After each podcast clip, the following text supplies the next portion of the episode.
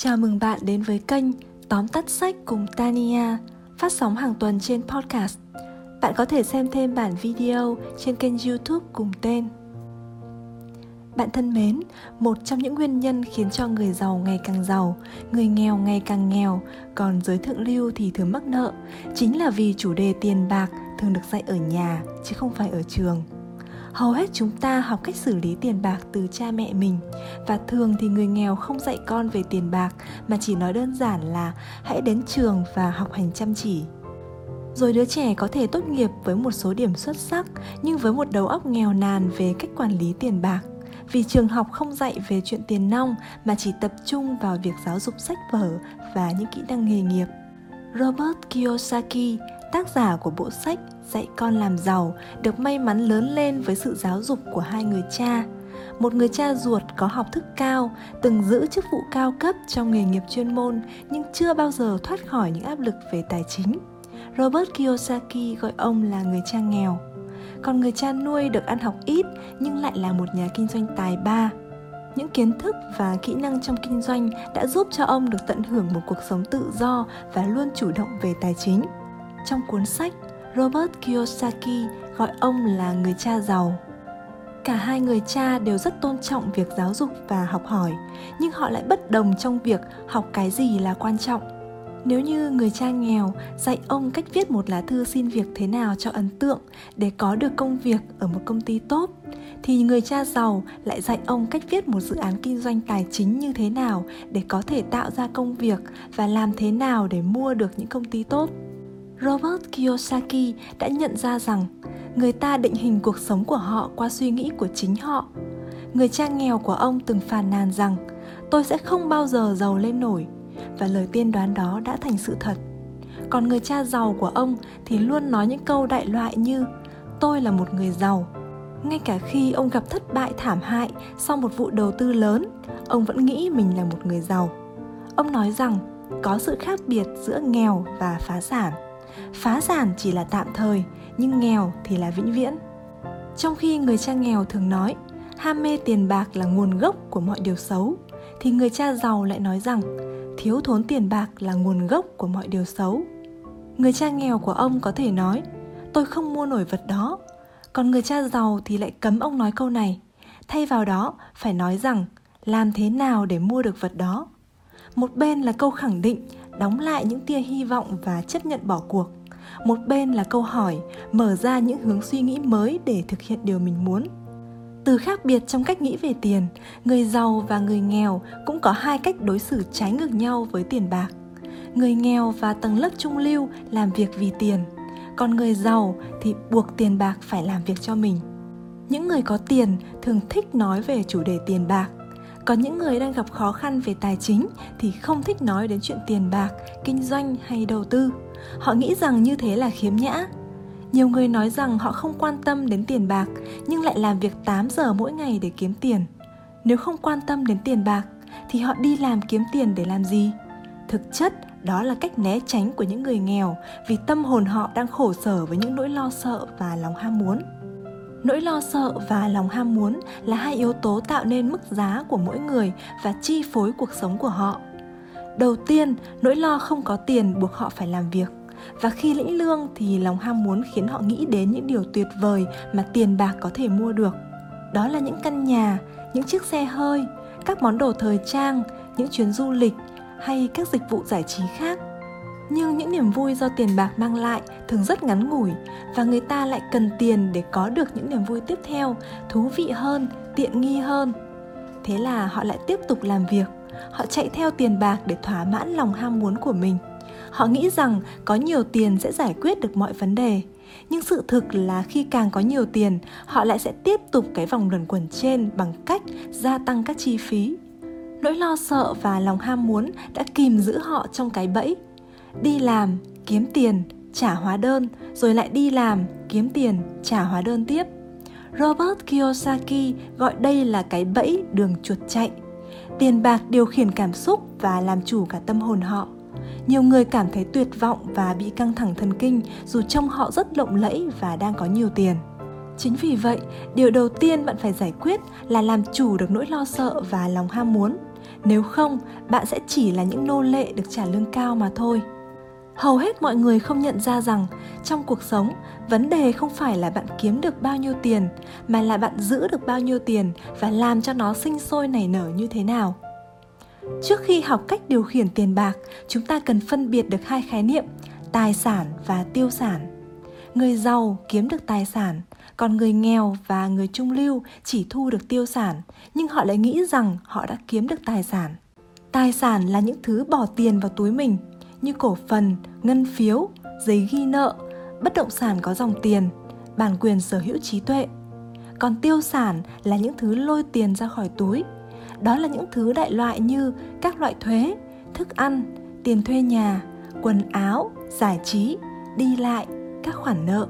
Học cách khiến tiền bạc làm việc cho mình chính là học cách tạo ra nhiều tài sản thay vì bị hấp dẫn mù quáng bởi lòng ham muốn sở hữu những tiêu sản các cuộc vật lộn tài chính được bắt nguồn từ những thói quen tiêu xài và sự thiếu kiến thức về tiêu sản và tài sản.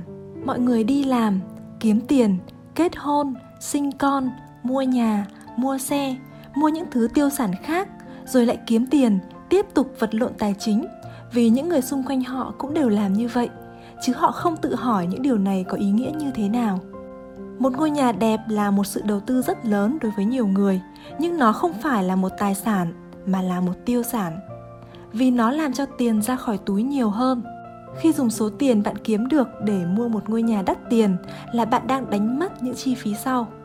Đầu tiên là mất thời gian và mất một phần vốn vì nếu đem số tiền đó đi mua một tài sản thực sự có khả năng sinh lời, thì bạn không những không phải trả các khoản chi phí bảo quản trực tiếp liên quan đến mua nhà, mà bạn còn có thêm tiền sinh ra từ tài sản đó. Còn một ngôi nhà thì chỉ lôi tiền ra khỏi túi mà thôi. Điều đánh mất tiếp theo là mất đi cơ hội rèn luyện. Nếu sử dụng số tiền đó cho những vụ đầu tư, bạn sẽ có thêm kinh nghiệm. Càng có nhiều kinh nghiệm thì bạn càng trở thành nhà đầu tư sành điệu và dễ dàng kiếm được nhiều tiền hơn hàng triệu người có học theo đuổi nghề nghiệp của mình một cách thành công, nhưng họ vẫn gặp rất nhiều khó khăn về tài chính. Họ làm việc vất vả nhưng không giàu được. Nếu bạn mệt mỏi với những gì đang làm, hay nếu bạn đang không kiếm đủ tiền cho cuộc sống, đơn giản đó là lúc bạn cần thay đổi công thức kiếm tiền của mình. Khi nói về kiếm tiền, nhiều người chỉ biết mỗi một cách là cố gắng làm việc chăm chỉ, vì trường học được thiết kế để tạo ra những người lao động tốt, chứ không phải những ông chủ giỏi họ sử dụng kỹ năng nghề nghiệp để kiếm tiền, nhưng lại thiếu kỹ năng sử dụng tiền. Tức là khi kiếm được tiền rồi, bạn sẽ làm gì với chúng? Giữ chúng bao lâu? Số tiền đó làm việc cho bạn như thế nào? Người nghèo và người trung lưu luôn gặp phải khó khăn về tài chính không dứt, vì thu nhập chính của họ là tiền lương. Khi lương tăng thì thuế và các chi phí của họ cũng gia tăng. Bên cạnh đó, không có gì đảm bảo rằng công ty bạn đang làm việc sẽ không bao giờ gặp vấn đề và nếu phải bắt đầu lại ở một công ty mới, khả năng cao là bạn dư khả năng cho công việc đó, nhưng mức lương thì sẽ thấp hơn. Việc phụ thuộc hoàn toàn vào tiền lương là một điều mạo hiểm. Vì vậy, để an toàn, bạn cần nghĩ tới việc sở hữu những tài sản thực sự, những thứ có giá trị, tạo ra thu nhập hay có khả năng tăng giá. Những người giàu thường sở hữu tài sản là những công việc kinh doanh không cần sự có mặt của họ. Họ sở hữu chúng, nhưng chúng được người khác quản lý và vận hành nếu họ phải làm việc ở đó, thì nó không còn là việc kinh doanh nữa, mà lại trở thành công việc mất rồi. Nhiều người đã nhầm tưởng rằng sự giàu có được đo bằng số tiền mà người đó kiếm được. Nhưng thực tế thì thước đo về sự giàu có là khả năng người đó sẽ tồn tại được bao lâu nếu hôm nay họ ngừng làm việc. Điều tốt nhất của tiền bạc là chúng làm việc 24 giờ mỗi ngày và không bao giờ đòi hỏi những người giàu đều xây dựng tài sản trước, sau đó họ dùng thu nhập phát sinh từ số tài sản để mua những thứ xa xỉ. Còn người nghèo và người trung lưu thì ngược lại. Họ có khuynh hướng mua những thứ xa xỉ trước vì họ muốn trông có vẻ giàu có. Vậy là người giàu thì bắt tiền bạc làm việc để mua những thứ xa xỉ cho mình, còn người nghèo thì lại dùng mồ hôi và máu của mình để mua. Những người nghèo thường sợ chính quyền vì họ chỉ có một mình. Có những người giàu thì luôn có cách để giảm thiểu tối đa những gánh nặng mà họ phải gánh chịu từ chính quyền. Những người giàu không làm việc một mình, họ bảo vệ tiền bạc và các lợi ích của mình trong các liên đoàn, tức là thành lập các công ty hay thiết lập một tổ chức kinh doanh. Họ thuê những luật sư giỏi, kế toán giỏi và các chuyên gia giỏi, những người thông minh hơn họ để tư vấn và giúp họ giải quyết các vấn đề. Tri thức cộng với tiền bạc sẽ tạo ra một thứ quyền lực to lớn. Người giàu thường trả lương hậu hĩnh cho những người giúp mình phát triển thêm tài sản. Đó là những người môi giới, các nhà chuyên môn. Những người nghèo thì thường tự đi bán nhà mà không muốn thông qua môi giới vì họ không xem trọng thời gian của mình. Nếu bạn muốn sở hữu một công ty của chính mình, bạn cần bồi đắp về sự thông minh tài chính cho bản thân. Thông minh tài chính bao gồm 4 lĩnh vực chuyên môn. Thứ nhất là kế toán, đó là kỹ năng đọc và hiểu các bản kê tài chính để nhận biết được mặt mạnh và yếu của bất cứ một công ty kinh doanh nào. Thứ hai là đầu tư, đó là những chiến lược và công thức để tiền kiếm ra tiền. Thứ ba là hiểu biết thị trường, nắm được ngành khoa học của cung và cầu. Và thứ tư là hiểu biết pháp luật. Những người giàu là những người có khả năng sáng tạo và dám mạo hiểm hơn cả hầu hết mọi người chỉ biết mỗi một giải pháp là làm việc tích cực, tiết kiệm và vay mượn để giải quyết các vấn đề tài chính của mình. Còn người giàu thì lại có khả năng sáng tạo ra rất nhiều giải pháp tài chính khác nhau. Họ tạo ra vận may cho chính mình, họ nắm bắt tất cả những việc xảy ra và làm cho nó tốt đẹp hơn. Một số người có thể làm giàu đến mức khó tin từ hai bàn tay trắng chỉ với những ý tưởng và các thỏa thuận. Bạn hãy bắt đầu gieo trồng những tài sản nhỏ một số hạt sẽ lớn lên và một số hạt có thể không. Nhưng bạn hãy nhớ rằng, chúng ta học đi bằng cách té ngã. Nếu không bao giờ té ngã thì chúng ta sẽ không bao giờ đi được. Lý do chính mà hầu hết mọi người không giàu lên được là vì họ sợ mất mát. Trước khi đầu tư, bạn hãy đặt câu hỏi là bao lâu thì tôi có thể lấy lại tiền? Bạn có thể bị mất tiền, nhưng hãy chỉ chơi với số tiền mà bạn có thể để mất. Hãy coi tiền bạc giống như một môn quần vợt.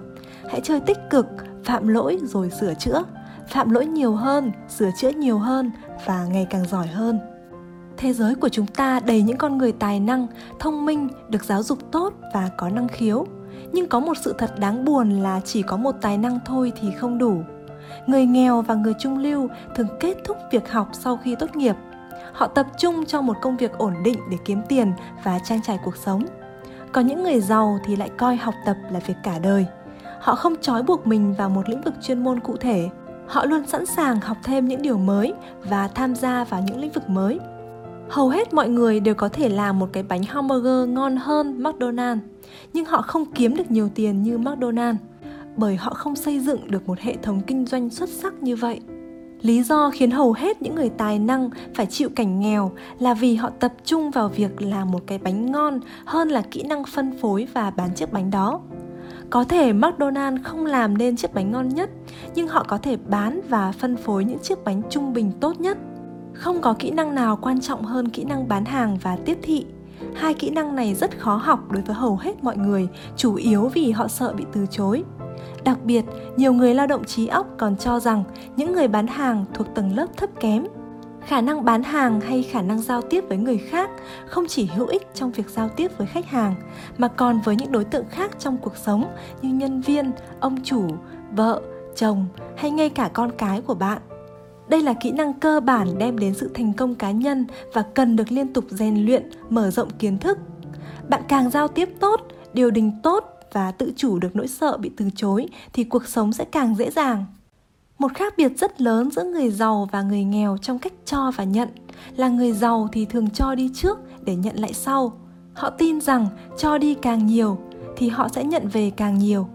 Họ thường cho các nhà thờ, các hội từ thiện, các học viện. Cho tiền để có thêm tiền là một bí mật của hầu hết các gia đình giàu có. Còn những người nghèo và người trung lưu thì thường ngược lại. Họ thường không dám cho đi hoặc chỉ cho đi khi đã nhận được nhiều người nói rằng họ sẽ làm từ thiện thật nhiều khi dư ra một số tiền, nhưng vấn đề là họ không bao giờ có tiền dư cả. Sức mạnh của việc cho đi không chỉ giới hạn trong vấn đề tiền bạc mà cần được hiểu rộng ra. Bạn muốn nhận được thứ gì thì hãy cho đi thứ đó trước. Nếu muốn buôn bán, bạn hãy giúp người khác buôn bán và rồi bạn sẽ bán được hàng. Bạn muốn nhận được nhiều kiến thức thì hãy cho đi kiến thức mình đang có. Dạy một ai đó cũng là một cách cho khi bạn càng nhiệt tình dạy cho những người muốn học, thì bạn sẽ càng học được nhiều hơn.